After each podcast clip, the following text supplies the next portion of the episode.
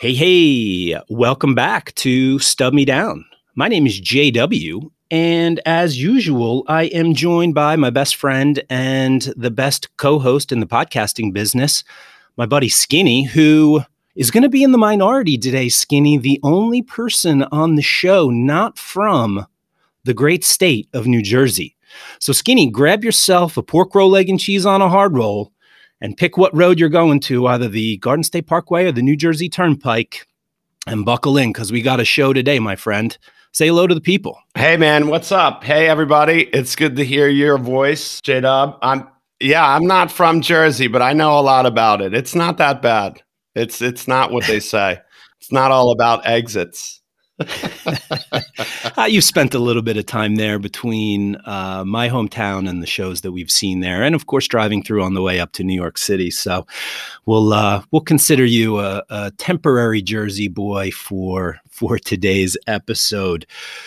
Skinny, today's episode is actually going to be pretty fucking cool. I'm very excited about this. We've been talking about this and planning it for a few weeks now. So I'm so excited to see it all come together. You know, we really haven't recorded anything in a while since season two ended. We have a New Year's run, Phish coming up, MSG.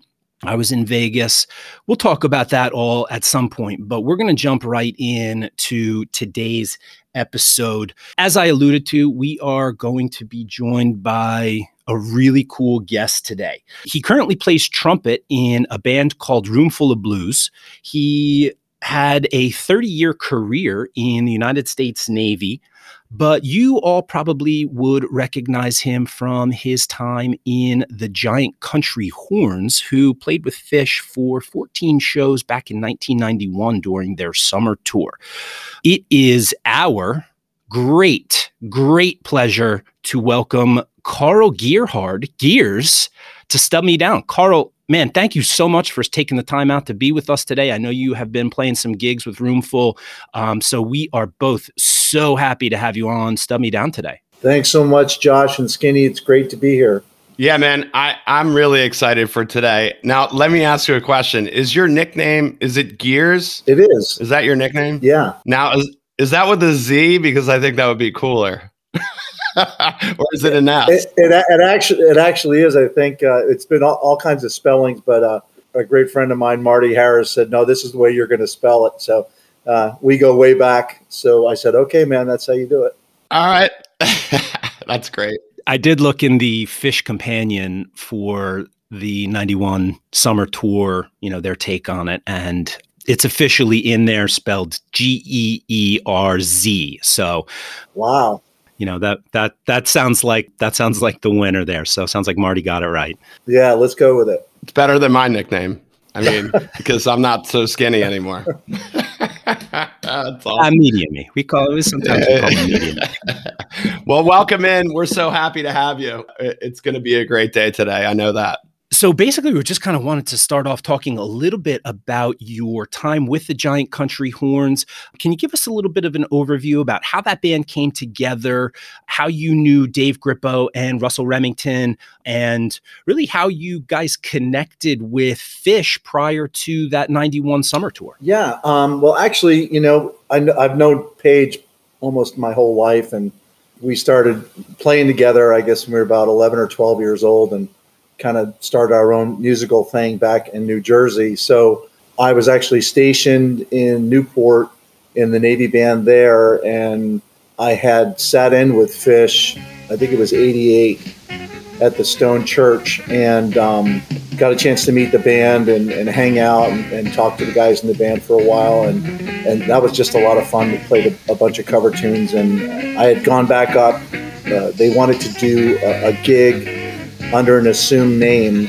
I think it was in the end, end of 90, maybe early 91. They wanted to play at Nectar's under, uh, they wanted to do a jazz gig, but they didn't want to be called Phish. So I think they called it the Johnny B. Fishman Jazz Ensemble. So I went up and uh, Page called me and I, and I went up there and we ended up, uh, Dave Grippo was, was on the, on the band as well. And that's the first time I met Dave and we played probably about an hour into the set, the, the word got around that it was actually Phish at Nectar's and not a jazz band, and that kind of took off. So the next day after the gig, Trey's like, "Hey, we want to do a tour this summer with horns. You know, can you get some time off from the Navy?" And, and I said, "Well, how much time? Because in the, the Navy band, you get basically around two weeks in the summer and then two weeks in the winter because we had a performing schedule as well." Um, so I went back to my boss and let him know that, hey, you know, I really want to to extend my time off this summer if I can to play with this band. And he's like, well, I guess as long as you come back. And he was he was really uh, very supportive of it. And uh, that was good. I mean, I'm, I'm a trumpet player, so we had a few trumpet players in the band. I, I guess if I was a drummer or a bass player, I can't do a gig without those folks. So anyway, that's how it started and uh, that one time that I played with David, and then um, you know they added Russell to uh, round out the horn section, and uh, that's how it got started. And they sent some uh, sent some tapes down to hear some tunes that we were thinking about doing, and and a couple of charts that Trey written had written out. That's that's how it kind of got started. So you met Dave and Russell through Phish? Yeah. Or because of Phish? Yes, through Phish, right. Uh, yeah, the first the first day that I met Russell was actually the first hour of basically a 48 hour uh, rehearsal, you know, straight at the band house. And I think it was in Winooski. I mean, those guys, aside from the great guys in Phish, you know, playing with uh, Russell and Dave, it's like playing with two Pele's soccer team. They're just phenomenal musicians, and uh, we really hit it off, and it was just great. That's amazing. I would have a hard time asking my boss for two weeks to to go on tour tour around with a band right now. I mean, in the middle of the summer, I mean, what could he do? Because I'm a teacher, but I mean, I right, I, I commend you for that because that is like steel cojones. Like I, I don't know how that works. Obviously, I've never served to be able to ask like, hey, I'm going to go on tour with this band. I mean, I know that the internet wasn't what it was when you asked that. There was no such thing in '91, but Nowadays, my boss would be like, "You're going to get fired." well, I, I guess it, it, the way it worked out because Dave Dave's a, uh, is a music educator, right, up in in Vermont. So the summer worked out well for him. And then you know I was getting those two weeks anyway. We kind of had a block time off that we knew we weren't booking any gigs in the Navy at the time. So I just tried to add two more weeks to what I was getting, you know and uh, it turned out to be, I think total was 28 or 29 days I, I was able to get off, and the tour ended. Basically, the, the day that I had to come back, we had to end the horn tour the night before because I had to come back. I think we would have kept, you know, I think we ended up in, in Atlanta. And our last gig was, I think we opened up for Aquarium Rescue Unit, which was a blast. And uh, that was our last gig we could have just kept going if I had some more time. So yeah, I mean, 14 shows in 17 days is pretty intense. That's got to be a whirlwind, huh? Yeah, there, there were no tour buses back then. Uh, the horn players and Fishman were driving in Fishman's mother's Dodge Caravan, and the rest of the guys were in another a conversion van. But still, just great times, just unbelievable. Not only time on stage, but everything else that went along with it. And I mean, at that time, you're young too. So that kind of touring around, it's not, it doesn't wear on you so much. Uh, the responsibilities, even though you had a responsibility with the Navy. I remember going on tour in one of those Dodge Caravans and was just like, you know, there was eight of us in there. It was crazy, you know, hot and everything. But the experience of it uh, uh, alone was worth the price of admission, as it were. So, yeah, that's awesome to hear you talk about the Dodge Caravan. I tell my kids to stay away from those now. Well, the the engine the engine actually was uh, overheating, so we had to crank the heat. Yikes! And that was the summer. You know, we were driving down to DC, I think, and it was just like, uh, all right, this is the way it is. But it was all worth it once we got on stage. For sure. So you said that you after you basically committed to doing it, you all got together for a 48 hour practice rehearsal session. Can you talk a little bit about how the horn parts of this music kind of came together? Was it just something you walked in and Trey said, Here, this is what you guys are going to play? Was it more of a collaborative process? Can you discuss a little bit about how that music kind of took shape? Sure. Um, yeah, Trey, along with the tapes, Trey had written a couple of tunes out. I think he had already done some comp- uh, composing you know, with uh, Split Open and Melt was one of them, um, which took a little bit of time to to learn. We certainly had to practice that just a little bit more because it wasn't as easy. But um, we were able to just basically at the the band house just collaborate and put horn parts together. But I think knowing that um, we didn't have a lot of time, but it never seemed like we were under any kind of deadline. It, it just flowed. It was just I mean, it was amazing. It was just like, hey, let's try this. And then they said, yeah, but what about this? And we put stuff, we just layered things together.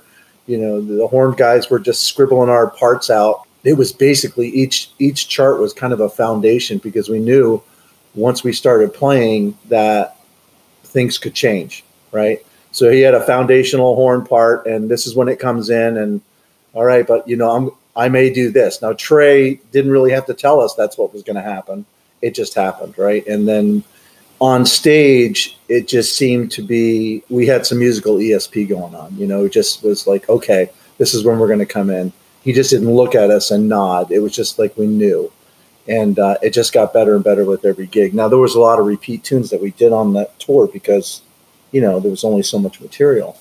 If you look back at those set lists, but um, you know, we tried, I think, to add add things as we went along each show to add another song or or something different to embellish on what we were doing. Yeah, because Josh had turned me on obviously to the Arrowhead Ranch shows, so that I, I started listening to them, and in particular, just to name two songs from the 721 91 show, I believe. ACDC bag and the tweezer, it's like seamless.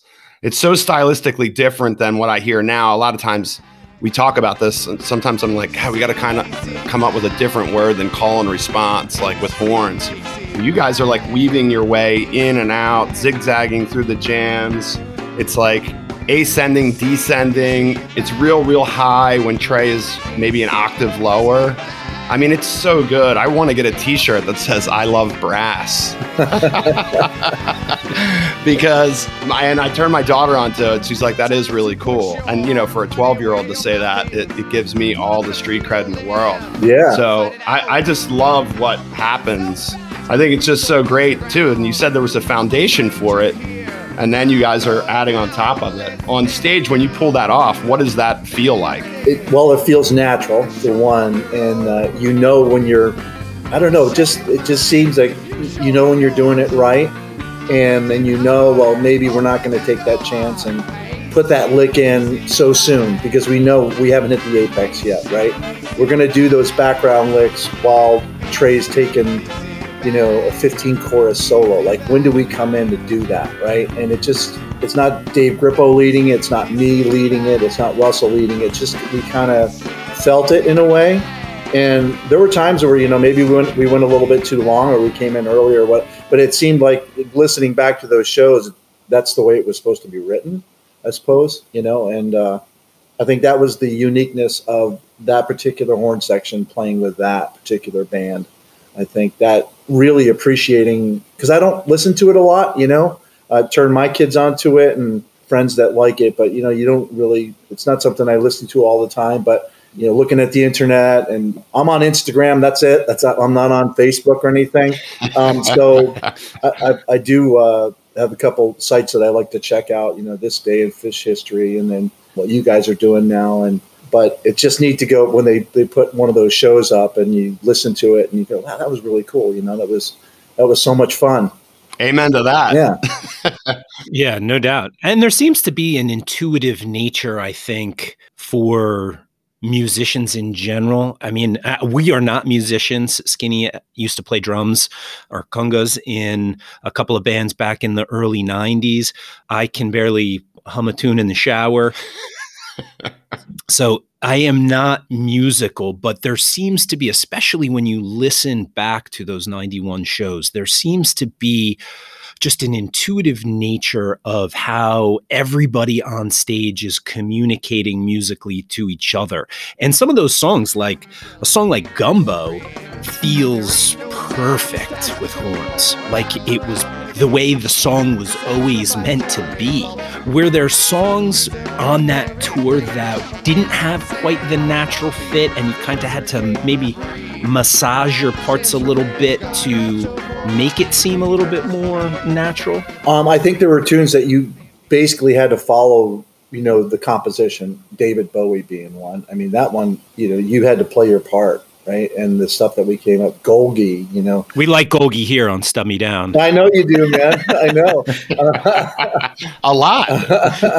I love hearing it, man. It's like, you know, you hear it and it's, I can just always sing that horn parts in my head when I hear Phish plates, tunes that the horns used to play with them. But um, yeah, you know, they just, it seems second nature now, but back then it was like, okay, because these are compositions. They're just not a regular AA, BA blues format chart or tune. You know, you got to pay attention where it's going. So there, it was important having the music there, which we needed on a couple of shows. But I think after a while, you you get it under your fingers. Then you can embellish during the jams, right? But you got to be spot on because a lot of the things that we were doing were the, the guitar lines and and what Page was doing on piano.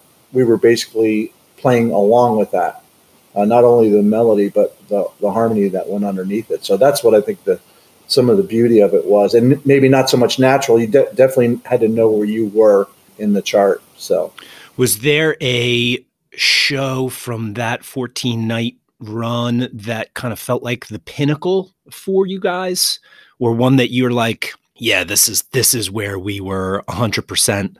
And Skinny and I have talked over our time on Stub Me Down about how a tour evolves, how the band gets tighter, the more shows they play. You know, was was there one that kind of stands out to you, or like this was like the pinnacle of what we were what we were shooting for? You know, that's a really good question because as you're asking it, Josh, I really was trying to rewind the tape in my mind, as it were, and I just can't put my thumb on any particular show because each one was unique in its own right maybe different versions of songs came off a little bit better than others, but it, they all had impact. And there were tunes that we did repeat. Obviously, I think we did Frankenstein a couple of times, and Cavern we did, you know, and obviously Suzy Greenberg, and it was just the energy from the crowd and and the band. I mean, you know, going back to that rehearsal, that first rehearsal we did, I think maybe the first thing we played was was Suzy, and just to see the expression on the, the guys, you know, the expression on their face, like, okay, we're going to be here a while, and this is going to be great, you know, and it was just really, really cool. So that kind of set the stage as it as it were. But as far as the shows, each show was different. You know, the audience was fairly similar. I mean, we had a lot of folks that were following us. You know, that went from from city to city. You know, we didn't have forty thousand people like they do now. But it just it was a great feeling because you know the audience really appreciated it. So um, it really gave us a great attitude going into the shows. I will say that Battery Park was our first show, and it was really neat to see the reaction of the crowd and you knew that it was going to be something special. Do you think it was because of the music, or do you think it was because of your tuxedos?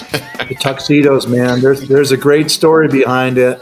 Yeah, give us give us the rundown on those tuxedos real quick, because it's summertime in the Northeast, July, and yeah. they put you guys in tuxedos, man. Yeah. Meanwhile, Trey's over there wearing like cut off jean shorts or something. Oh yeah. And Northeast puts the H in humid, so I know it was not comfortable. Yeah, we we had no idea what Page was going to do. So we were at the band house towards the tail end of the rehearsal days there. Page disappeared and he came back and he had gone to the thrift store and he comes back with three white tuxedo jackets and three pairs of cargo pants, which were also white. And he had two vats of dye on the stove. One was purple and one was pink.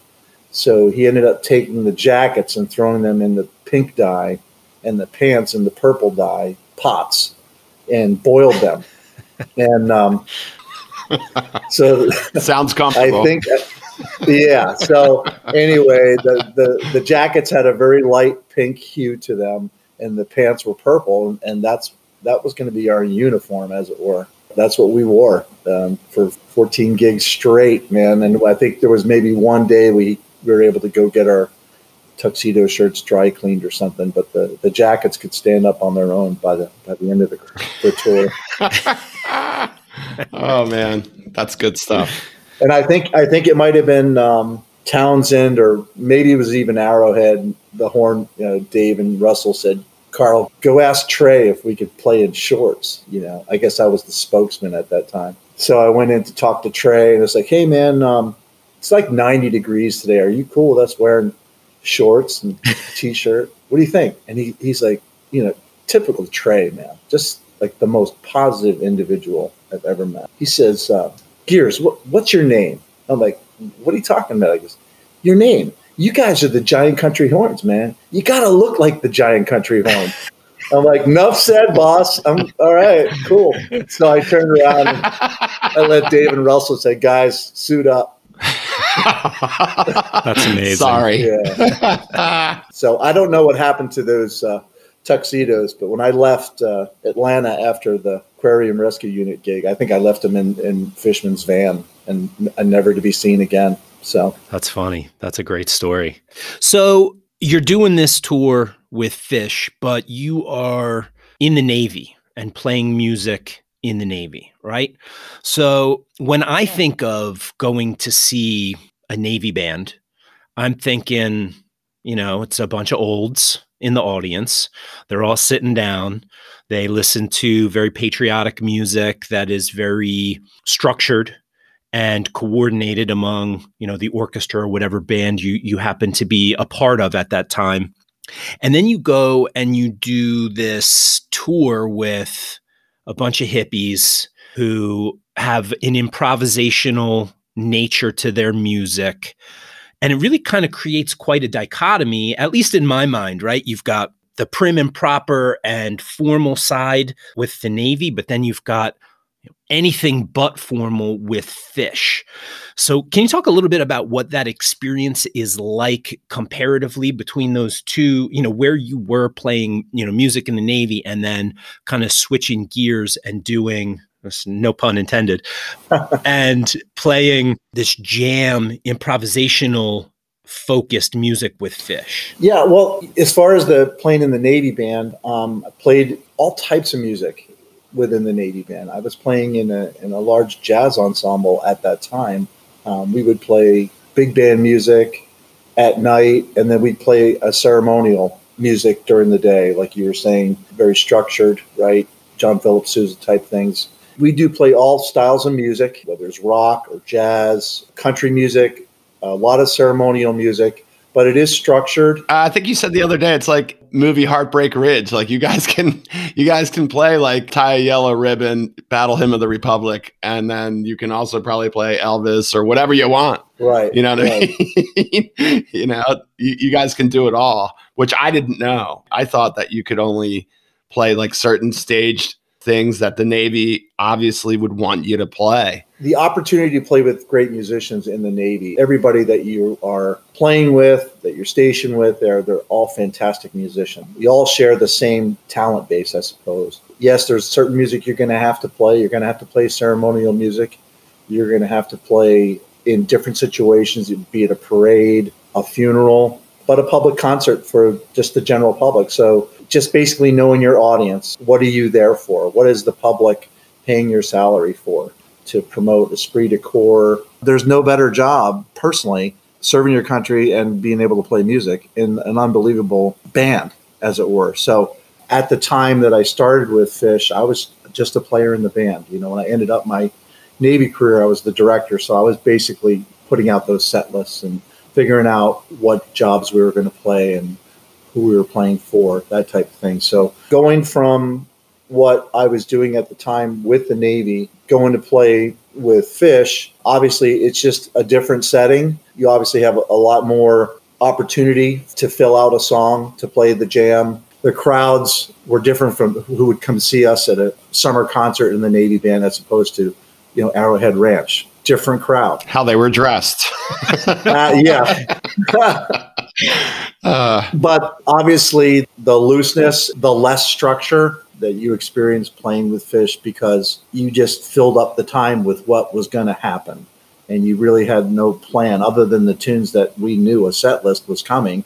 We knew we were going to play these tunes, but you didn't know what version you were going to play, which was beautiful. And and it just there was no there was no restriction there other than hey, this is a two hour concert and we have we have a curfew or something like that, right? But Trey was driving the train, as it were, right, and leading the band, and we were able to fill up that time with some great music. Well, and you you know you mentioned that in the Navy you played basically all genres of music, rock, country, jazz, blues, all that stuff. Obviously, the patriotic stuff. You were interviewed on Jazz on the Tube podcast, and that wasn't really about Phish. It was more about your experience in the Navy and stuff like that. But Phish did come up and the interviewer asked you what Phish was like. And I loved your answer here. You said it was kind of hard to pin down, but your response was one show covers basically all genres of music. With your Navy experience and all of the different things there, there is you know some alignment with your experience and skill set based on playing all genres of music in the navy and doing that in one show with the navy and then doing something similar with Phish. Is that kind of fair to say? Absolutely. I think the idea of knowing you're going to go in with a certain skill sets as far as your improvisational capabilities, you're going to need that. I think that's maybe why the, the horn players in that particular horn section, why we gelled so well. I think everybody could hold their own. And then you have confidence in the guys that are playing with you, right? Yeah. You know, then there's there becomes that kind of unspoken intuitive nature about how you're playing together. And I, I have a feeling that that's something that most musicians feel once they're in the music. Absolutely. We certainly had a lot more freedom. We definitely fed off each other as far as the horns. Just three of us, but still there was three different musical voices and I think just collaboratively with the band, we all got along so well, and I think it just it allowed us to take chances, and which turned out to be just something great. Well, and that's awesome because I know that you have something great going on right now, which is Roomful of Blues. I'm going to ask you to talk a little bit about that. It seems like your your career, which is what we love about this interview already. I mean, I know I do. I can't speak for Josh. Can I speak for you on this one? Like, yeah, sure. Right now you can. All right, great. Roomful of Blues is what you're involved in now. You're touring now. Just talk a little bit about what that is. I'm not a big blues fan, which is crazy, but you know, looking at that stuff and seeing what you're doing, and then seeing the all encompassing nature of what's being put out by Roomful of Blues as far as music. I, I want you to talk about that because we start doing research about other bands, and I'm like, oh my God, they have a discography and they've put out all these albums. And you would never know that without doing a little bit of research, which I know Josh did too. But just talk a little bit about what you're doing now because that's really important too, I think. Yeah, thanks. And thanks for mentioning Roomful. What a great band. What a great group of guys in the band. They've been around for a long time. Obviously, a, a, a turnstile of musicians has coming in and out of the group, but uh, there are a couple of guys that have been there quite a long time. Uh, Rich Lataille is one of the founding members and uh, saxophonist, and he's been with the band over 50 years. You know, I think he joined when he was 17, and he's 68 now or 69 probably in the best shape of all of us. Just incredible player. Chris Vachon is uh, our musical director. Has been playing guitar with the band since 1990. Phenomenal musician. We got John Turner on bass, who uh, used to play with J. Geils back in the day. Just a heavy hitter. Chris Anzalone, who's on drums, who just I think he's up for an award for session musician of the year in Boston. The guy plays with everyone. Wow. Yeah, Phil Pemberton, an incredible vocalist, has been with the band a little over 10 years. He's got a little bit of a kind of a Harry Connick feel on on some of those tunes I listened to on In a Room Full of Blues. Yeah. Um, that was something my wife and I both kind of picked up on that he has that kind of soulful, incredible, incredible voice. Oh, he's so talented. Rusty Scott on keys. Actually, another New Jersey guy I came to find out one of my first gigs with Roomful you know, like, hey man, where are you from? And he ended up surrounded. He grew up right across the Passaic River from me in, in Watchung. So we are everywhere, Carl. We are everywhere. Yeah, yeah, I'm. oh, yeah, Rusty, great keyboardist, and then we have Alek Razdan, who, uh, other than me, he's the newest member of the group. He's been with the group just a couple of years. He's uh, he's bringing down the age average. Uh, so I think he's 28 or 29. The rest of us are a lot older than that. But Alec is just an incredible player, and he plays all genres and uh, just an incredible uh, asset to the group. And then, we have a, our tour manager and, and sound guy Brian Gillitley, who's uh, he's he's just the ninth member of the group. You know, he's back there making sure everybody sounds the way they're supposed to, and bringing up the solos when you know just and and just great on the road with us. So the band's a lot of fun. They have a certain following. You know, just uh, either you like them or you love them. That's the way I look at it because you when you're at a concert, people really get into it. But the the folks that come see us have been seeing the band for years, you know, and so they have a really good following. So it's just a joy to play with these folks. Yeah, and a band that's been around for 50 years is going to have uh, probably a pretty expansive catalog, right? So, I mean, do you get a lot of diversity in those sets from show to show? I mean, you guys played a show last night. Will that set be different the next time you guys take the stage or kind of how do, how does that work as far as coming up with what you're going to play each night uh, well you know we, we kind of stick to the same format we do uh, mix in a couple of different tunes and swap out. But for the most part, it depends on what the gig calls for. A lot of times it's a 90 minute show to include an encore, you know, because you're playing at a venue that needs to get you out at a certain time. And then there are times where we will go ahead and have a, an intermission. You know, we'll sell merchandise or whatever, and that's that's kind of what the venue wants us to do. So we can mix it up. There's just so much material there. We have definitely have the capabilities of doing that. We're getting actually we're ramping up for uh, the legendary rhythm and blues cruise out of Fort Lauderdale. It's sold out, so it's a lot. Of, a lot of blues acts are going to be, you know, just like a jam cruise, right? I don't know if you've you guys have been on one of those, but uh, or for actually I haven't, but I've heard. Yeah, yeah, yeah. Same thing, for, but with blues. And there's check out the website, legendary uh, rhythm and blues cruise out of Florida. But it's it, will be my first one, and uh, the last cruise I took, uh, I, it was a big gray Navy ship, so it's going to be a lot different. uh, so accommodations are a little bit nicer. Yeah, well, I don't know about that. Uh, we'll see. Well, uh, we'll see. Um, food. although my last cruise in the Navy, I was stationed out in Japan, so everywhere we went was just amazing. You know, I think we went to 20 different countries. Anyway, that's uh, so we're doing that with Roomful just because on the blues cruise, each act has three gigs within the seven days. So you're you're featured on three different concerts, I guess. We're trying to mix it up. There's just so much material out there that we can do, and incredible musicians. So if Chris, our guitarist, says, "Hey, we're going to do this," a couple days to listen to it, we'll run it down at sound check, and we'll play it that night. So that's cool. So I, I do have one additional question about could be about Roomful, but it could be kind of just in general. And this one was sent in from one of our biggest fans, my wife, Megan, as we were listening to In a Room Full of Blues, she's listening, she's loving the trumpet lines and just the general feel of the music. And she goes, Does Carl sing?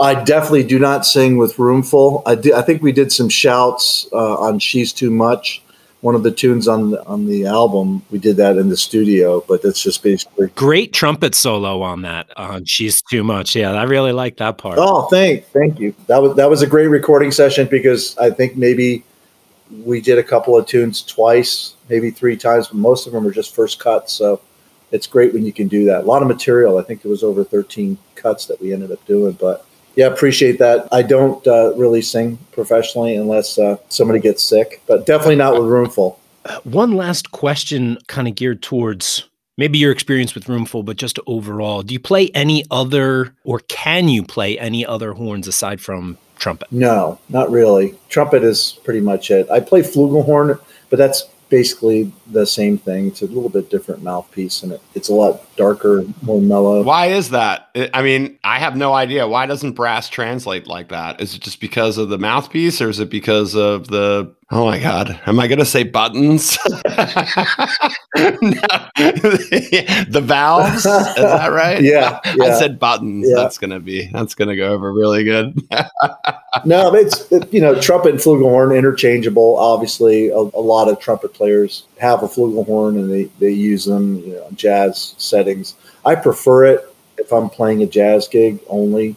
It's a little bit more mellower. You can't overpower it. Like trumpet, you can get pretty loud with it. Flugelhorn, you, you basically have to lay back a little bit. But I love the sound of it. I do play a flugelhorn during the uh, roomful set. We actually have uh, an instrumental feature usually, depending on how much time we have. So uh, we'll throw different jazz tunes in there, and I'll usually take the flugelhorn out and play that. That's awesome. But there's a lot of great trumpet players, uh, brass folks out there that can play everything, and they they do it. They play trombone and trumpet, and I marvel at listening to them, you know, their abilities. But I pretty much just stick to trumpet. Yeah, I have a hard time covering a lot of ground. I mean, yeah, good at one thing, and then I feel like that's it. so, Carl, we want to talk a little bit about your musical career in the Navy. First of all, thank you for your service to our country. Um, but can you discuss just a little bit about your various roles, maybe your various ranks and different positions that you held over the course of your career in the Navy playing music? Sure. Um, well, I, I joined and went from boot camp to music school, which is uh, Navy and Army and Marine Corps tri service school at the time. Basically, you go to school for six months after boot camp, and then you get stationed in a particular Navy band. I went to Charleston, South Carolina for my first band. And I was there for about three years, and I was just a performer, you know, just a trumpet player in the, in the bands. Then I went to Newport. Up here in Newport, I did three years, and that's the time that I toured with Phish. And then I went back to school, basically about another six months of training to be a leader of small groups. After that, I went to New Orleans. I was stationed there for three years and then we went out to Italy for three years. The time I was in New Orleans, I was leading some small groups. I was actually uh, the drum major for the parade band. You know, the guy with the, the mace out in front, and you know, which was kind of cool because you didn't. I didn't have to beat up my chops playing trumpet for a three-hour parade. It was that was a great uh, experience, and then uh, went out to Italy and uh, continued to lead some groups out there. We were autonomous. You know, we were a big band, uh, there was an officer in charge. I was still enlisted, but what the groups entail is they have a an enlisted leader of a particular group, and I was uh, fortunate enough to lead an 18 piece big band. We went out to sea.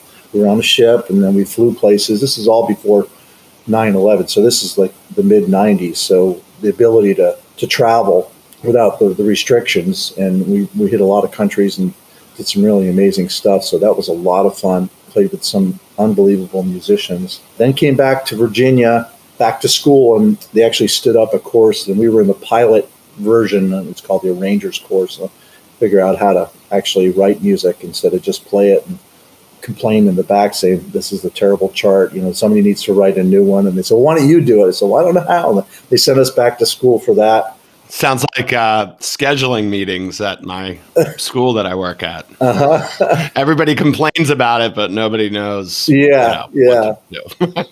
but that really helped me grow as a musician. That time there, and then I ended up staying on staff at the school. I became an instructor. I was uh, then promoted along the way. Uh, these other places that I've been stationed and was able to get selected to be a chief petty officer in the Navy probably I look back one of the promotions I'm most proud of being able to be a part of the what they call the Chiefs Mess. Very unique to the American military is the Navy Chiefs Mess, an incredible fraternity of folks and leaders. So I was a, a chief for about a year, and I'd put in a package to be an officer. Lucky enough, I was selected and became a band officer. So the next tour that I had, I left Virginia Beach and went over right next door to uh, Norfolk, and I was uh, the second officer at uh, the Atlantic Fleet Band, which became the Fleet Forces Band, which is uh, our Navy's biggest fleet band. I think we had over 60 people. Wow. So my duties had changed at the, that point. I was not playing trumpet in the band. I was conducting and administrating and but was able to go out with some groups. And from time to time, I'd pull out the horn and play with the band. So it was a lot of fun. I don't know. Are you, are you a Seinfeld fan? You're, yeah. So you're like the maestro. oh yeah. Oh yeah. Bob Cobb, the, who was the director of the Policemen's Benevolent Association Orchestra. You're our maestro. right on. Yeah. I think he was like, "Is his name Bob Cobb?" He's like, "Who is that?" It's the maestro. He prefers to be called the maestro. That's so funny. N- never that presumptuous. Uh, but, uh, th- those were my duties there, and, and I ended up leaving.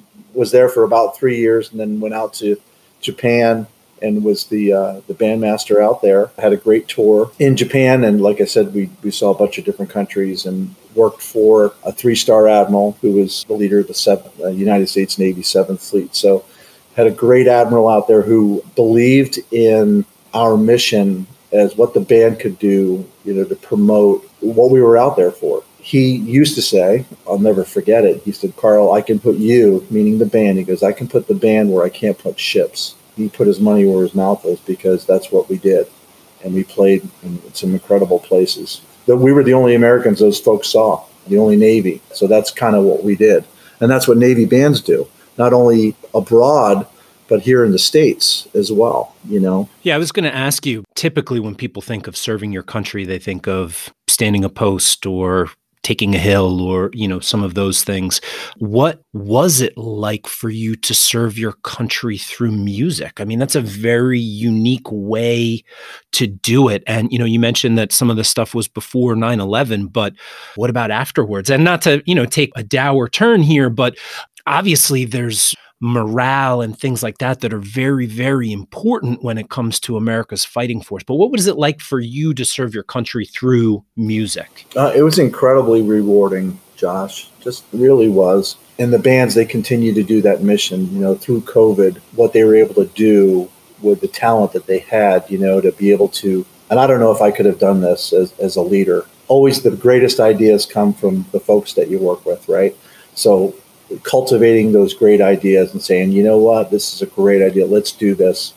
And uh, I think that's that had a lot to do with my success in the Navy, instilling that kind of empowerment with, with your folks. But not not to get off on that tangent, but just seeing what they're doing now and able to still provide that type of customer service without playing live for folks, right? But still adding to what the mission is just a lot of pride in in what the bands do, and obviously what I did with the bands back in the day. Every four years, when it was time to reenlist, I didn't know what I was going to do, you know. But I think maybe about halfway through my 30 year career, was like, this is a great deal for me and my family. Incredible opportunity and the people that you serve with.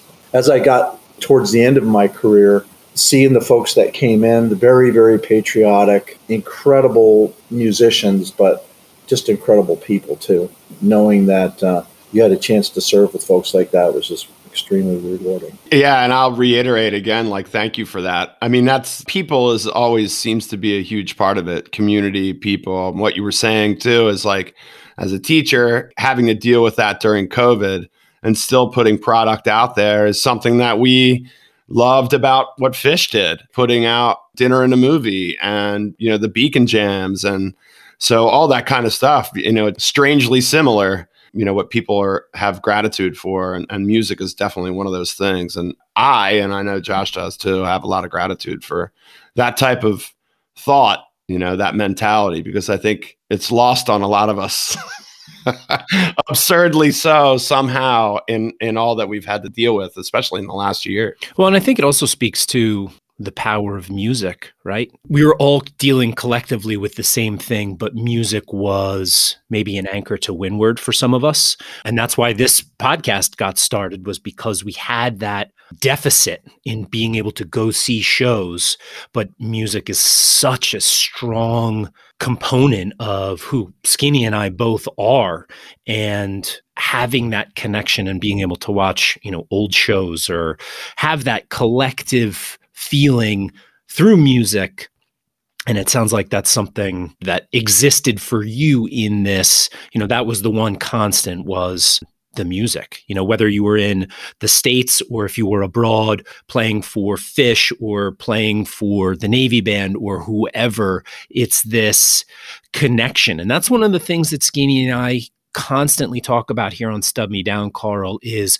what is it about the live music experience that has that magic that keeps us coming back, that keeps us connected to it. And we look at it from the consumer perspective really. We we listen to as much as we can.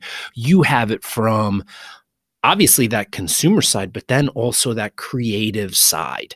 I'm sure that there are a lot of reasons why music has such a strong pull for you. For us it's it's hard for us to really put a specific definition or label on it because there are so many different layers and meanings that we derive from either just simply listening to a show in the car or going to a show or learning about something new.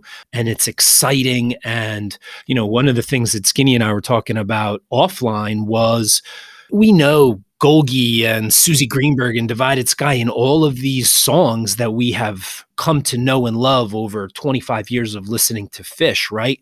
But listening to them with the interpretation of the horns, it was like, yeah, these songs are all 30 years old, or these versions are 30 years old, you know, going back to the horns tour, but it was almost new and refreshing, breathing a different life into these tunes that we've known for so long. And there was just something so exciting about that. And that was one of the the main reasons like having you on to talk about that, not only from the consumer perspective, but from the producing music perspective. Um, and obviously it's been such a, a huge part of your professional life, but I gotta believe that that bleeds into pretty much all aspects of your life. Oh my God, man. Absolutely. Being a player and going to shows or music is it's the constant. Amen to that. All right. So Carl is actually going to be stubbing us down. So Carl has chosen a show that he is going to stub Skinny and me down on. If you are new to Stub Me Down, the premise of the show is that over the course of our friendship and prior to that, Skinny and I have collected countless ticket stubs from concerts we've been to together, separately. What we do is we select a ticket stub from that stack of concerts and we use that as a jumping off point to talk about the music, our friendship, the funny things things that happen along the way. So Carl is going to be pulling a stub and stubbing us down today. So, Carl, are you ready to stub me and Skinny down? Absolutely.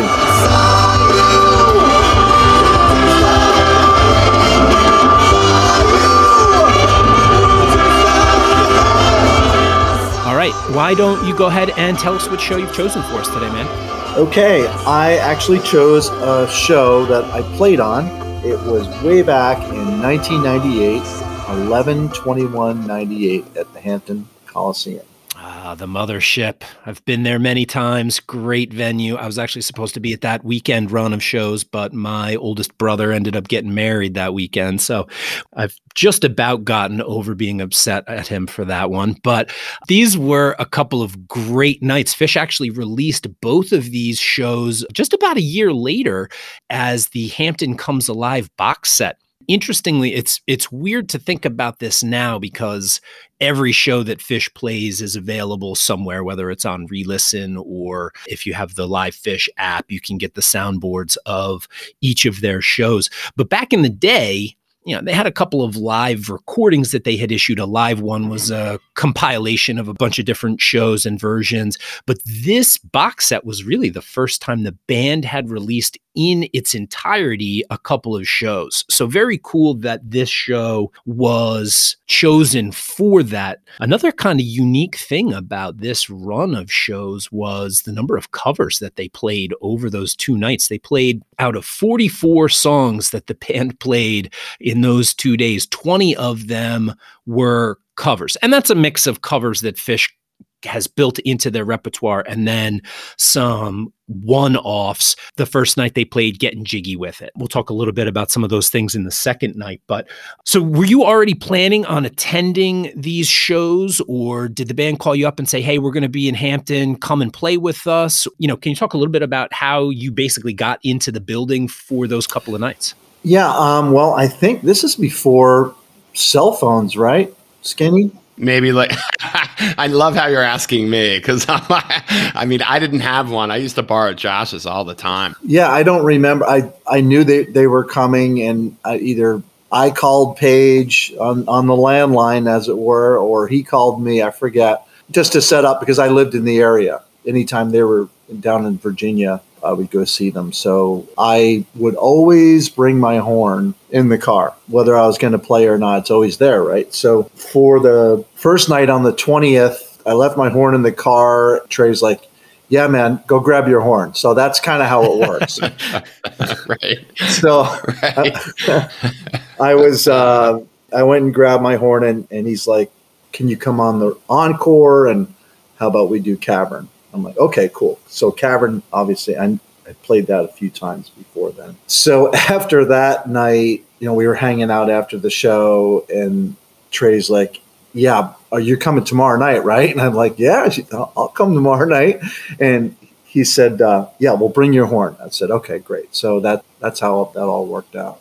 And backstage is something that I, I worked as like a backstage crew setting up and, and breaking down years ago for a local HFStival. It was a Washington, D.C. located radio station and kind of know what that's about, but not as like a musician or a player or even as a fan or somebody that's close to the band.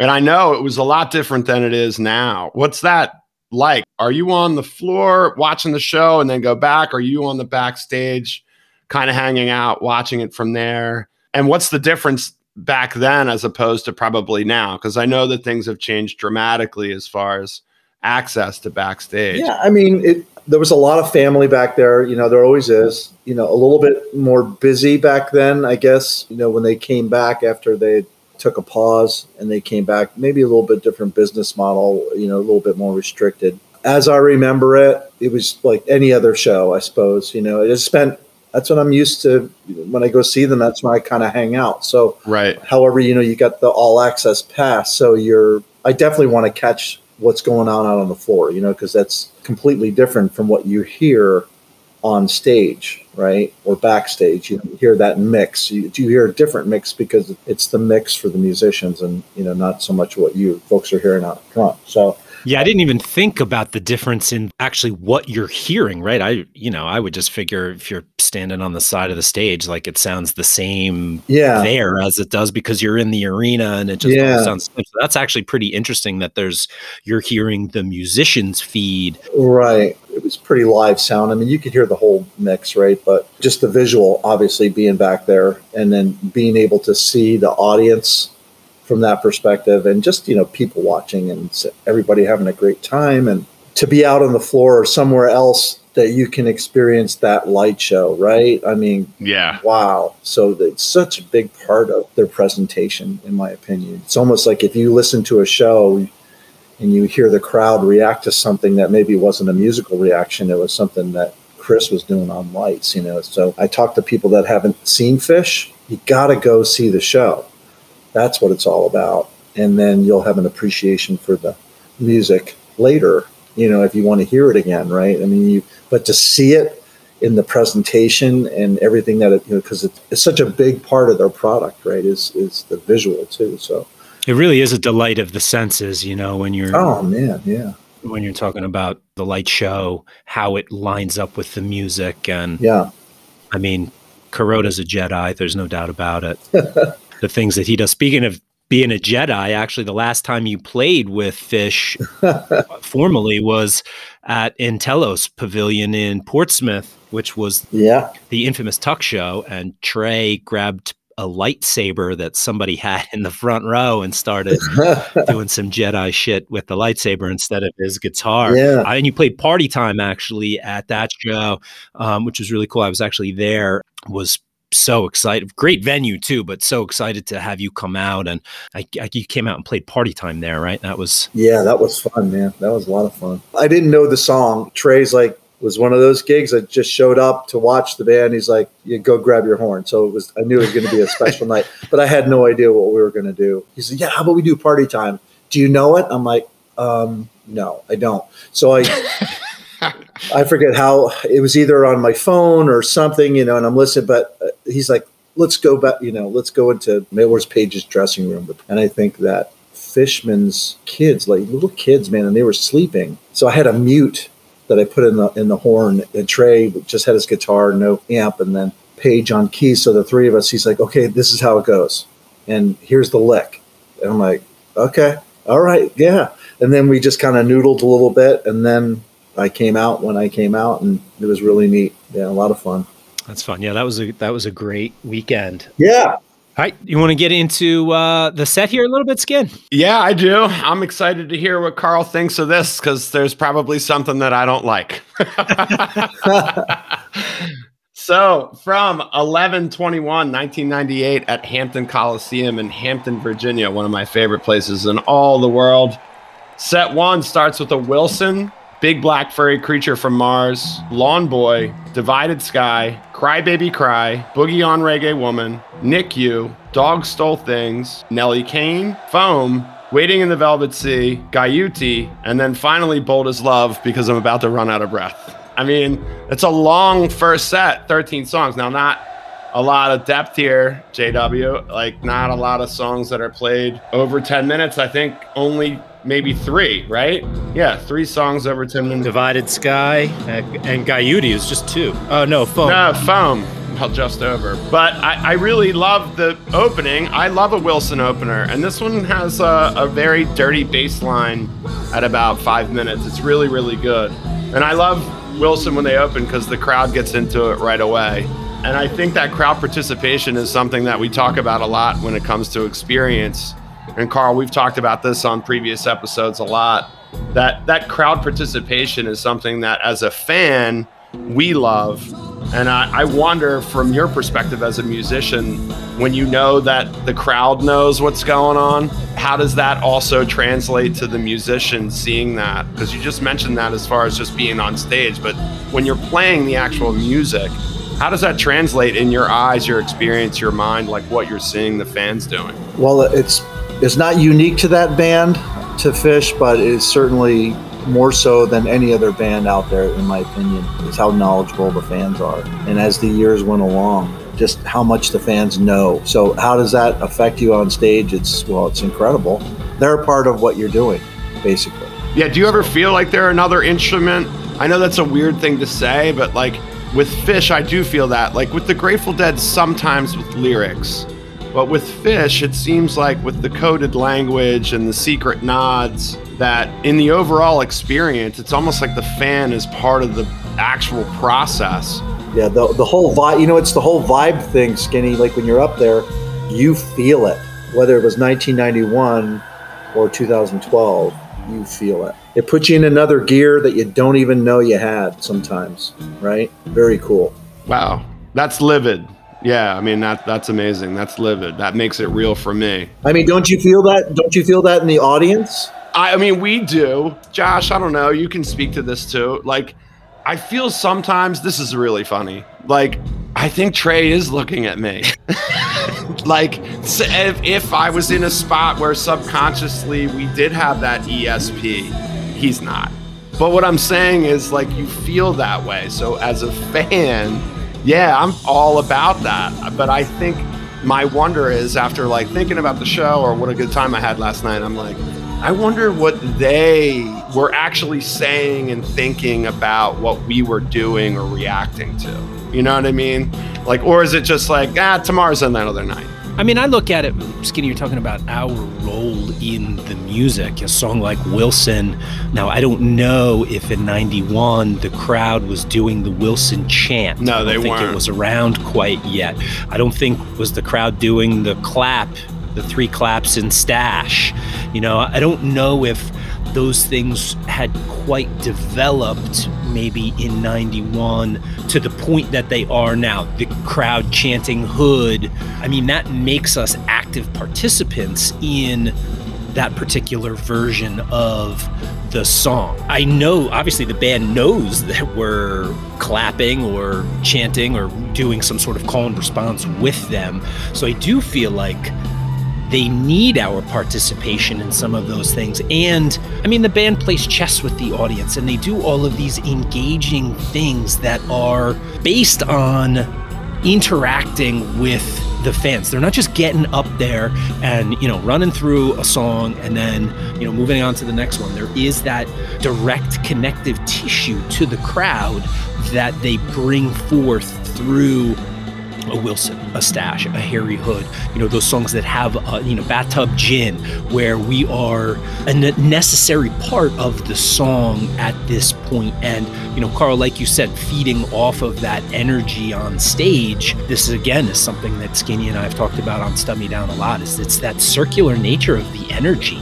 The band feeding off the crowd, the crowd feeding off the band, and it just kind of becomes this gigantic ball of energy that's kind of bouncing all around the room, no pun intended.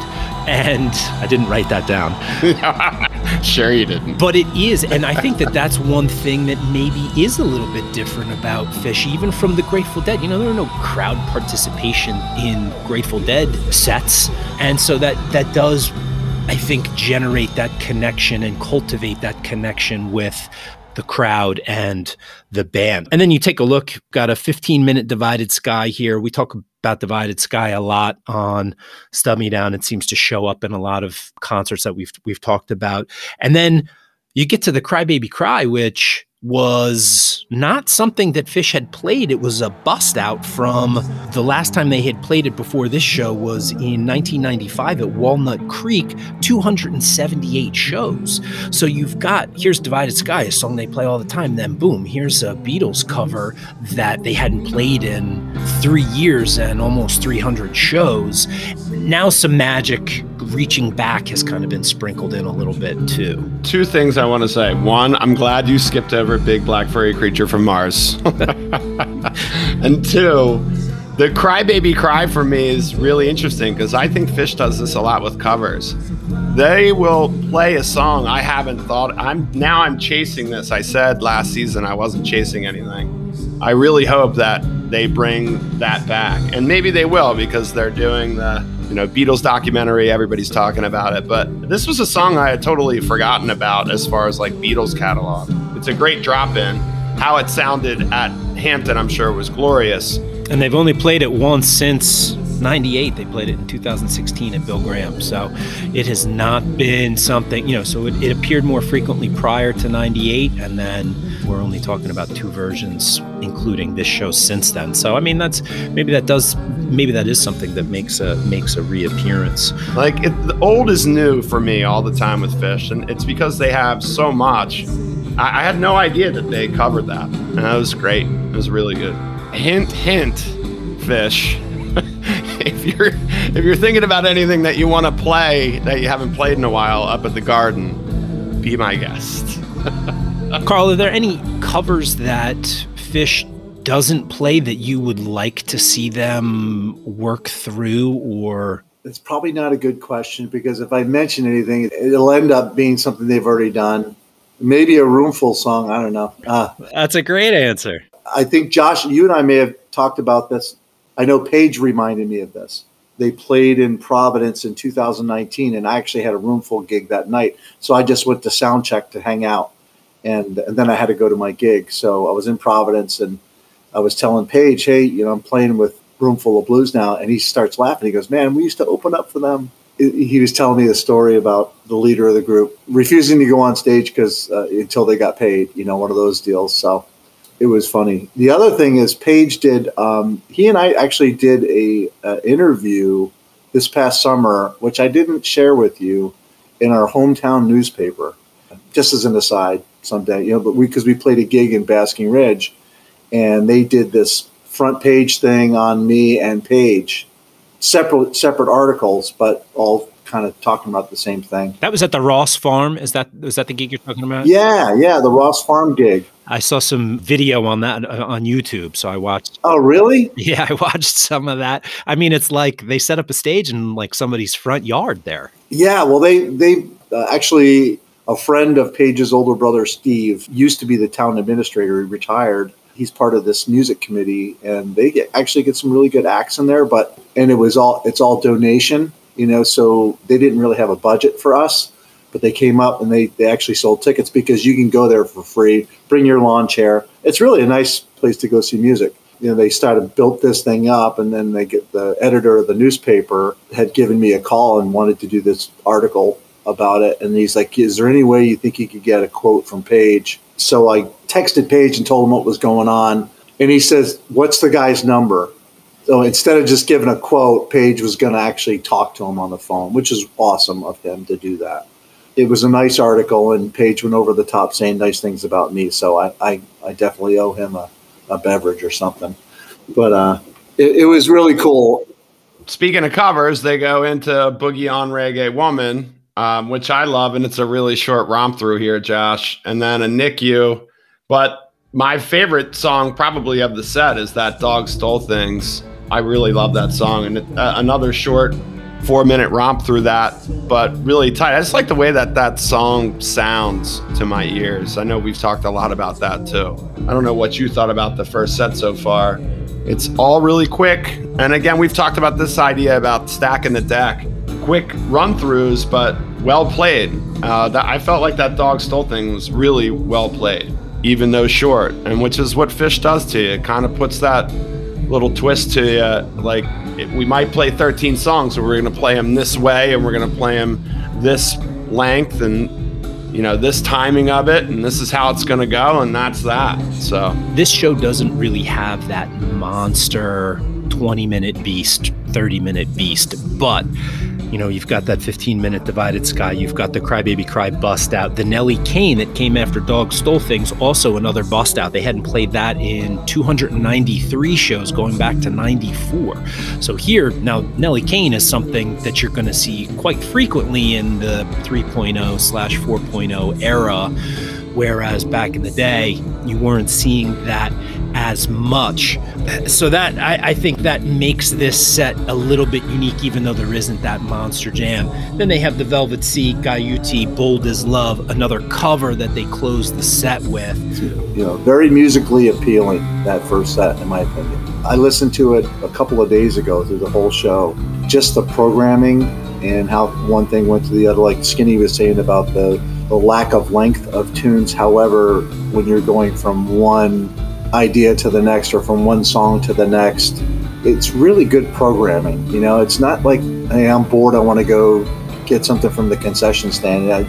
They're keeping you on your your toes, right? Yeah, definitely engaging for sure. Yeah, I agree. I'm, I'm totally engaged, probably because as a fan, I want to see what they're going to do next because they are shorter lengths. Now, it's not like I'm paying attention to the timing of anything when I'm at the show. Sometimes their tempo uh, and how they create or stack or maybe only do five song first sets or second sets. I always find interesting about them, and this is interesting in the fact that it's 13 songs. They play them all really well, and they just go, and it's it's a long set. I mean, the Guyute the, is really well played too, like everything that they do. I'm always like, it's really well played. but the Guyute, I love that song and it's really well. And then a Jimi Hendrix cover to close. You know, I, I feel like the length of songs is something that is the mood of where Phish fans are right now. And I, I, I like the set. There's there's some ones I don't like in there. Carl, when you were doing the 91 tour, as fans, we always are they writing the set list before the show? Do they deviate once the show starts? There's been some tours where Trey has made a point to say we've been playing without set lists and just playing whatever we want up here. On the 91 tour, before each at soundcheck or whatever, were they saying, all right, this is it, this is the set list, we're going to play this? And then was there deviation from that? Or was it, especially with the horns, they wanted to keep it pretty structured there? Or can you talk a little bit about how that worked? Yeah, so this is probably after sound check. Uh, we were just hanging out backstage or whatever, and, and Trey would get some notebook paper and he would write the set list. He would put three identical set lists on one sheet or two and two. But he, I just remember him cutting it up, and each horn player would get here's the set list, right? And what I did, I, of course, I don't have them anymore. I should, but I saved every one during the tour. They're probably in the pocket of your tuxedo jacket.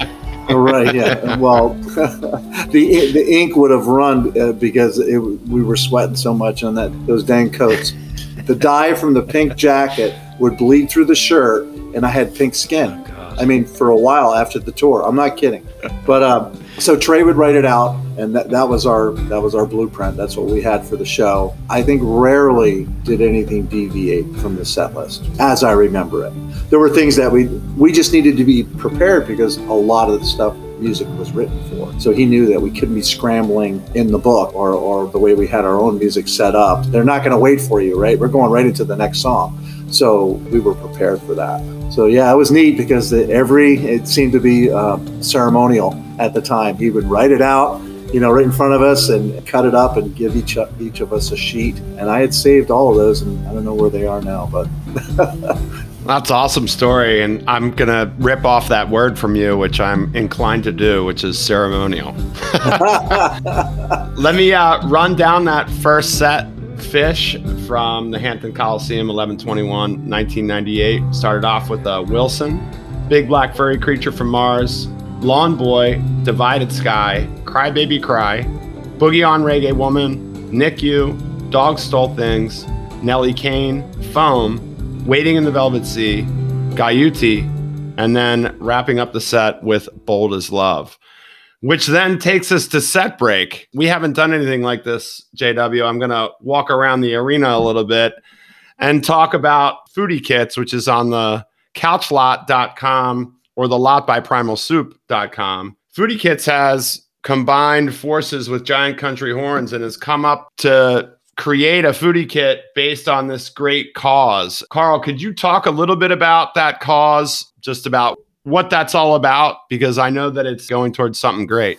Yeah, actually, uh, Russell Remington, his son went to the Rawson Saunders Institute, and it made an incredible impact on that young man's life in turn with his whole family. And uh, Russell was not to say it was emotional, but it was the three of us talked together about, hey, what would be a good charity here? It was an easy pick when Russell was speaking to it or of it. They're out of Austin, Texas, and uh, they do really, really good things. And it's just so great that Matt from Foodie Kits and Craig from the lot were able to to get this thing off the ground. I actually uh, received my jersey a couple weeks ago. Going to be proud to wear it one of these days. That's awesome. That's awesome. Now, how does it fit? Because I'm really scared of those things because my midsection is uh, taking some Miller Lights to the gut. So I'm kind of concerned how it fits. So how does that thing? Have you tried it on? It looks like it's going to be okay. I haven't tried it on yet. Both my sons are long, tall string beans, so their jerseys are going to fit great, uh, as well as my daughters. But uh, yeah, there's a reason they don't call me skinny, brother. But anyway,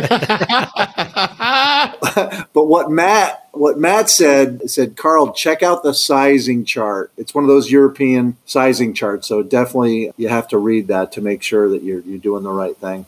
Well, we're proud as anything to support that. Thank you so much for being a part of that. And we're so happy to be part of the lot by Primal Soup as well. Have you guys seen these jerseys that come out? They're all over the place. I saw them all summer long. Oh, great! Yeah, we've seen them on tour. Yeah, they're all over. So we got yeah, fantastic. We got a couple on the way. When we joined the lot, Matt hooked us up, so we're waiting for those. Hopefully, we'll have have those for New Year's but if not, definitely for summer tour. Great. So very cool. And I just love the idea of marking the 30th anniversary of the Giant Country Horns tour with a special Giant Country Horns jersey. And then certainly the opportunity to donate all those proceeds to the Rawson Saunders Institute is a great cause, noteworthy, and something very cool that Foodie Kits in the Lot did. So now the Giant Country Horns are going to be reuniting coming up in December on December 30th. Do you want to just touch on that real quick? Yeah, we got a call from uh, Adam Chase, who runs a couple different bands. He and his brother, Adam's wife, Mandy. Quite an enterprising family, great musicians and great people. They actually do a band called the James Brown Dance Party. A bunch of musicians that have played within this band, uh, myself included in the past, they reached out to Dave and Russell and myself and said, "Hey, would you guys be interested in coming to do a Phish after show on the 30th of December at Le Poisson Rouge in the city?" I think the tickets are out there for sale now. And so that's going to be a lot of fun. That'll be on the 30th. Yeah, we'll post that flyer on our social media just to make sure that people are aware. Cool. But very cool. 30 years after the Giant Country Horns started. You're going to have a little bit of, re- and I know you guys have played since then. I know that you've done the James Brown dance party before, but this will be very cool. You know, Skinny and I making after shows is a little bit tougher at our advanced ages and especially how we go to Phish shows but we'll definitely make an effort to to get to this one just because it'll be cool to see you live and to see the see the giant country horns back together as well Oh yeah, that would be great to see you guys there. You know, naps are good, Skinny. If you want like a like. I'm already fine, dude. I'm already planning. Like it's a, it, this is a month long plan. so I, I'm gonna try to work this out. I already put the word out to Megan, like, oh hey, you know, Carl's playing an after show. She's like, no, no after show. She's like, you can go. She's like, you can go by yourself. I was like, all right, let's transition here into the second set from uh, this Hampton show on November 21st, 1998. So, to open up the second set, Phish comes out and plays a Beastie Boys cover, Sabotage. Mike's song into Simple, into The Wedge, into Mango Song, into Free, into Ha Ha Ha, back into Free they take a little bit of a break.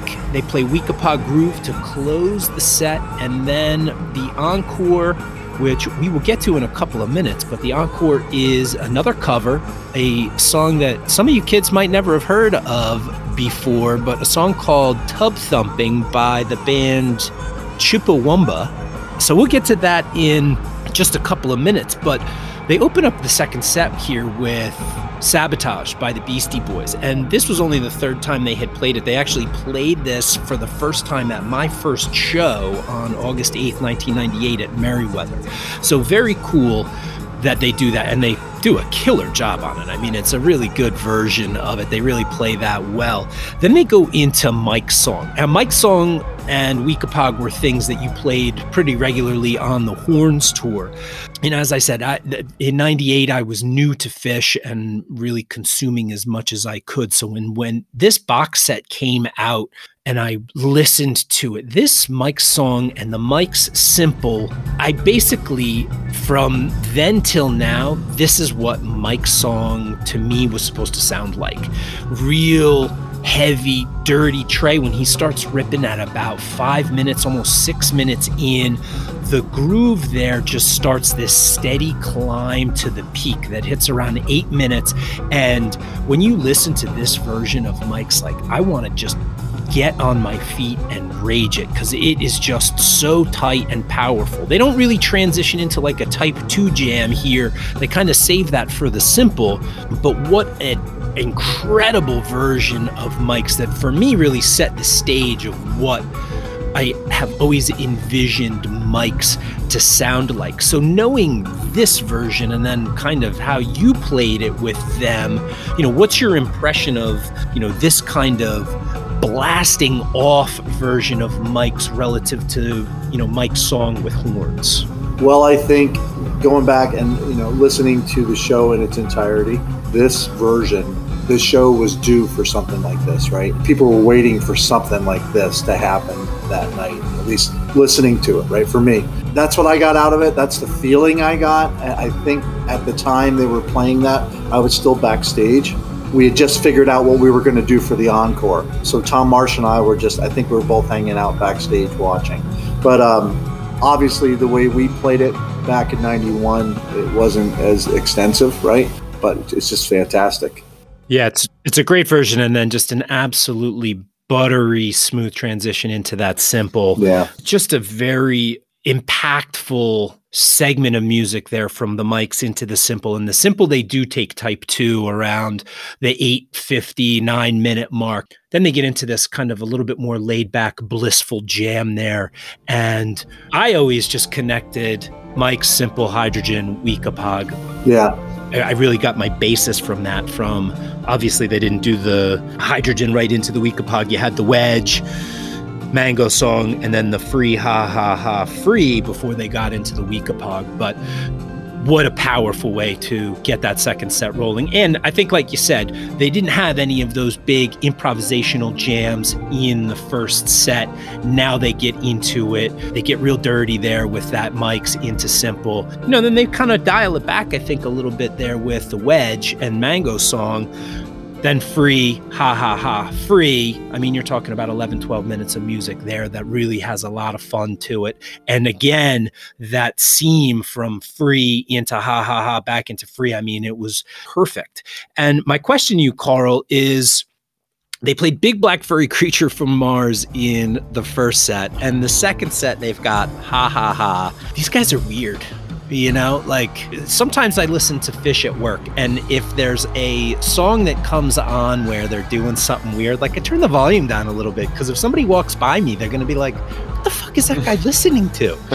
you know. So, uh, what is your kind of impression of these jam heavy shows, the fishiness, kind of the funny thing. You know, you, you talk about the nTelos show where they're getting Fishman to tuck his dress into his underwear. Like there's this silly, serious, fishy, and all of it wrapped up in this package what is your impression, your take when they do something like a ha ha ha or a big black furry creature from Mars or, or some of this kind of goofy, silly stuff that, you know, you wouldn't expect at this point? When they do this stuff now, like they're a bunch of like, you know, late 50s rockers. You know, what, what is your impression of that? I think it's all audience participation, man. I think that's who they're playing for at the time. You know, whether it's a webcast or it's certainly for those people in that venue right? There's your connection, and everybody appreciates it, you know?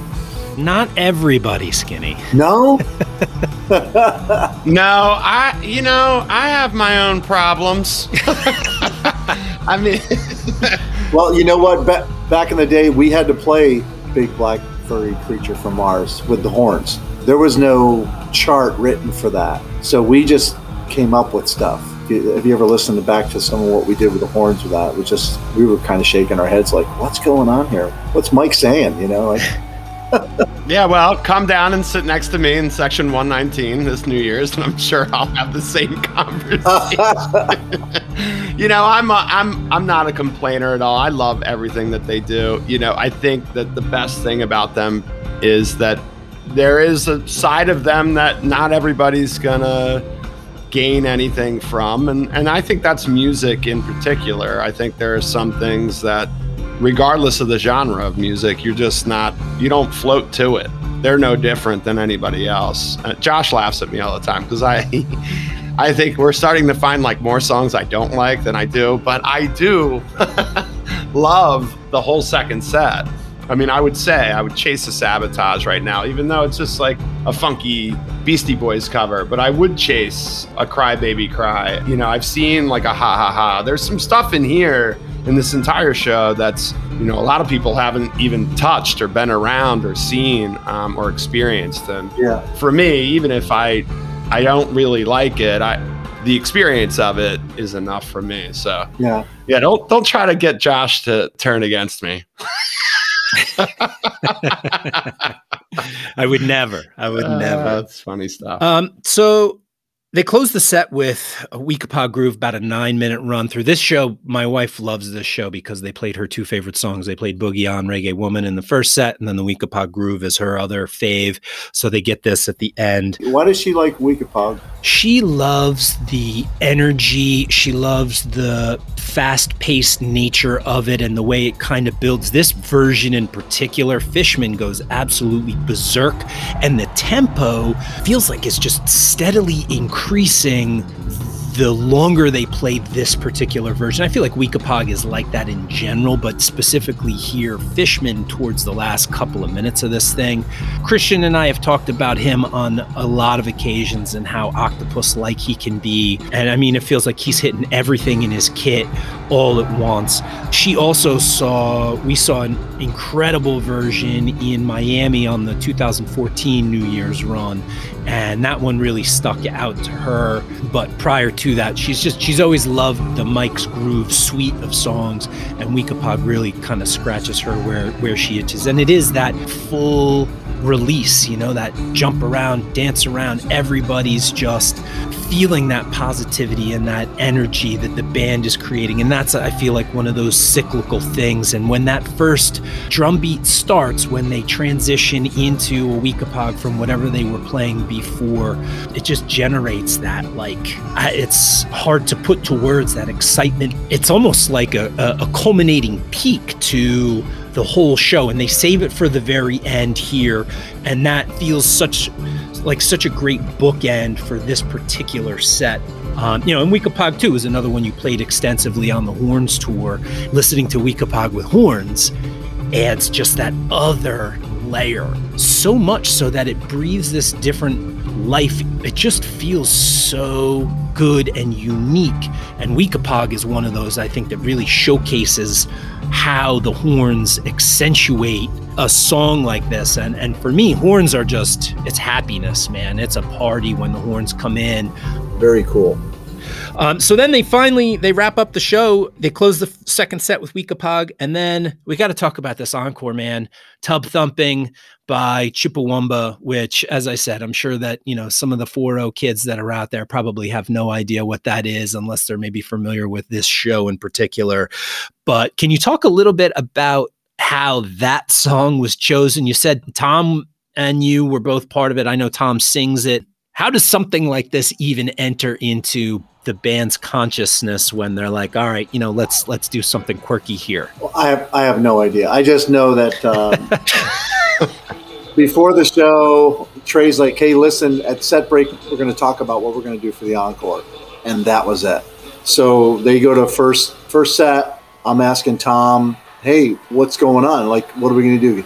He goes, I think we're going to do this the Chumbawamba too. Tub thumping, yeah. Tub thumping, right? We're going to do this tub thumping, and at the time, all we had was a CD and a boombox in the band practice room backstage at the Coliseum. So as soon as they were done with the first set, they came back, and Trey was actually giggling before we even started. He's like, "Check this out!" He puts it on the boombox, and I'm thinking to myself, "Wow, I've heard this before, but where?" Right? And it was just we're just cracking up. I'm surprised we even got through the set break because there was just so much laughter going on. And then, you know, he's like, okay, then you play here, you know, when this comes in, and just be ready to come on stage after the second verse or whatever, or the second chorus.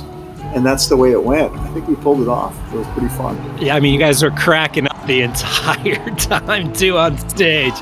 Totally cracking up. I just I had no idea. And then I had to make up stuff. Like, you know, obviously, you know, you don't want to step on it and, and like play something stupid, you know, or just just kind of try to fit, you know. But I was it was hard not to laugh, right? Because I was backstage when they started it, and just to see the audience, they're like, you know, everybody's kind of shaking their head. Then they were all getting into it.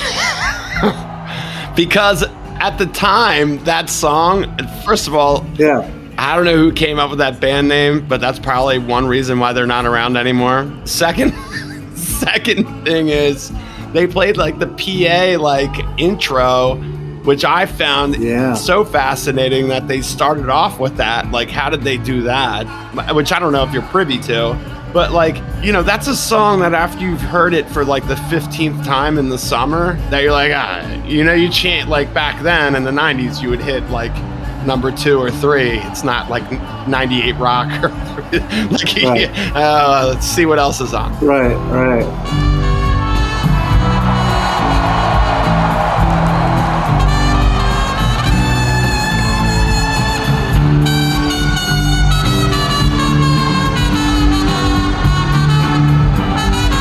You know and that's so funny because that i think that's part of the joke is like around the time i'm sure that song was on like every three minutes no matter what radio station yeah. you turn to. Oh, it's a song that reminds us of the best times. And the worst. Yes That's yeah, you, you got right out front there, and there's a there's a nice little trumpet solo, and it's cool. We were, my wife and I were listening to this a little bit earlier today, and you know I know exactly when you come in, and you just feel it, you know, and and. Oh yeah, that it was fun though. It was a lot of fun.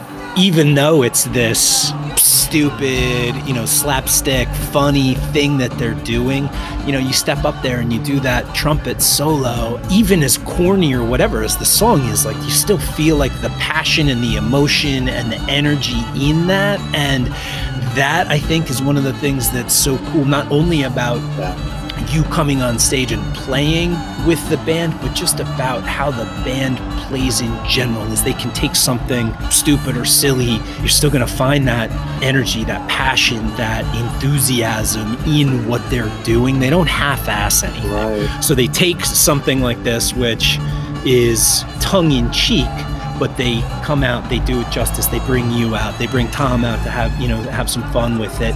But they're still and and everybody's laughing and having a good time, but you still feel that energy and excitement that the band brings to the stage and gives to the audience and there's just there's just something magical about that regardless of what it is that they happen to be playing yeah i think it was at just at the right time whenever that was whenever that song hit its peak yeah, it was on the radio a lot. It was a reason probably I didn't listen to the radio that much, you know. Getting back to them being all in about something, absolutely. It's just like all in all the time. And if you if you just don't get taken over by that, then you're just not a musician when you're on stage playing with them. And that's the way it's always been. So it's like, okay, I'm all in because these guys are all in. And that's what you want with any group that you're playing with. It's like the audience deserves your absolute 100%, right? Because you get you need to be believable, but those guys are not faking it, you know? Absolutely. It's great. That's awesome. All right, just to review the second set from the Hampton Coliseum on November 21st, 1998. They come out and they open the second set with Sabotage into Mike's song, into Simple, into The Wedge, into Mango Song, into Free, into Ha Ha Ha, back into Free. They close the second set with a Weekapaug groove and they encore the show with Tub Thumping with the amazing trumpet play of Carl Gears Gerhard and Tom Marshall on vocals. So, I mean, what a cool show. What a great weekend of music. If you are out there and you have not listened to Hampton 98, go and check it out, man. It is a lot of fun, a great example of Phish in 1998. Skinny and I have talked a lot about the different eras and years of Phish and different sounds that they produced in each of those years. And this really nails 98 as a separate year from what their sound was in 97 or even you know 99 2000 and i'm obviously 98 was my year that I jumped on with Phish. So I have uh, an affinity for the shows that they played in 98. But this was just so cool. And I mean, shit, Carl, thank you so much, man. It was so awesome to hear your impressions of this show, especially considering you played and just having you on and, and talking about Roomful and talking about your Navy career and the Giant Country Horns tour in 91. I mean, what a special opportunity for us. We couldn't be more grateful for your time today. And not just today, but the time you put in as we've prepared to, to do this today, man. So from all of us here in Stub Me Down, thank you so much for being with us. And I really feel like, you know, we kind of made a new friend over the course of this process. And when Skinny and I started this podcast, that was one of our primary goals. It was, you know, we wanted to talk about music and revisit shows that we had been to, and but we had also wanted to make some new friends along the way and and get their musical experience, and that's really what we're all about here. So thanks so much, bro. We we're, we're grateful. Well, thank you, Josh. Thank you, Christian. Really, it's been a pleasure, and I really uh, want to thank you most of all for for uh, including me in your podcast. And I think what you guys are doing is great. I'm a subscriber and I'm able to, when I'm driving to my Roomful gigs, to listen to what you guys are doing. Like I said to you offline there, you guys are real naturals and congratulations. And thanks for being educators as well, because we all remember our teachers, right? And you guys do a special, special thing shaping the next generation. That's amazing. You don't get enough credit for that. So, Thanks. And I do want to put in a plug, uh, Josh, to your dad. I listened to his uh, podcast the other day. Just you know, when he said cowboy chords, man, I just I just started laughing. Uh, but what a, what a character! I hope I get a chance to meet Bill someday. And once again, just thanks, fellas. It's it's been a blast. I appreciate you having me on. Well, Carl, we couldn't be happier to have you on, man. It's what an incredible ride. This has turned out better than I even expected to, which is like sometimes you know, we don't know what we're getting into, but just like this podcast, but we've gotten into something good and, and you're a part of that. And, and we're so thankful. Real quick before uh, we wrap this up, J Dub, I just want to mention two purveyors of goods and coming up on holiday season and everything that that entails. First is the lot by Primal Soup, where not only can you hear this episode, but you can get foodie kits, which Carl mentioned the collaboration with the Giant Country Horns or any other foodie kit that you want to get. They have an foodie kits has an unbelievable line of Phish songs that they do kits for. So definitely check their website out. They've got your, your favorite song is on there guaranteed. Yeah, you they got whatever you want. I mean, Josh is right about that, even though he cut me off. But still, they do have great shit. I, I just want to say that there are other vendors on there that we have mentioned throughout last season, especially that are really great as well. And then lastly, our good friend Scott Mitchell over at Phan Designz, which is P H A N D E S I G N Z. See what I did there, Carl? He ends his shop with a Z. Nice. Just to bring it back around, Scott Mitchell has wonderful stuff too from all across the jam band scene, including Spafford, Grateful Dead, Phish, Pigeons playing ping pong. So he's got a lot of stuff that's newer and older. He's just got wonderful merch. Um, he's really easy with shipping and he is easy to contact and has great reviews too. So please, not only are you checking us out, you're checking somebody else out to help them, and we're all helping each other. And we always say this life is a circle, the community is a circle. And we've included Carl into that now, and uh, we're really happy. So thank you so much. We're grateful for our listeners, and that's all I got, J Dubs. Yeah, thanks, Skinny. Awesome to support our partners as always. If you are interested in checking out Carl, he plays in a band called Roomful of Blues. They are currently on tour, so you can check them out. They are currently up in the New England area, so you can check them out there. And then they are also doing the legendary Rhythm and Blues Cruise in January, which I think Carl said was sold out, but you never know. You might be able to get a, a secondary market ticket or something like that.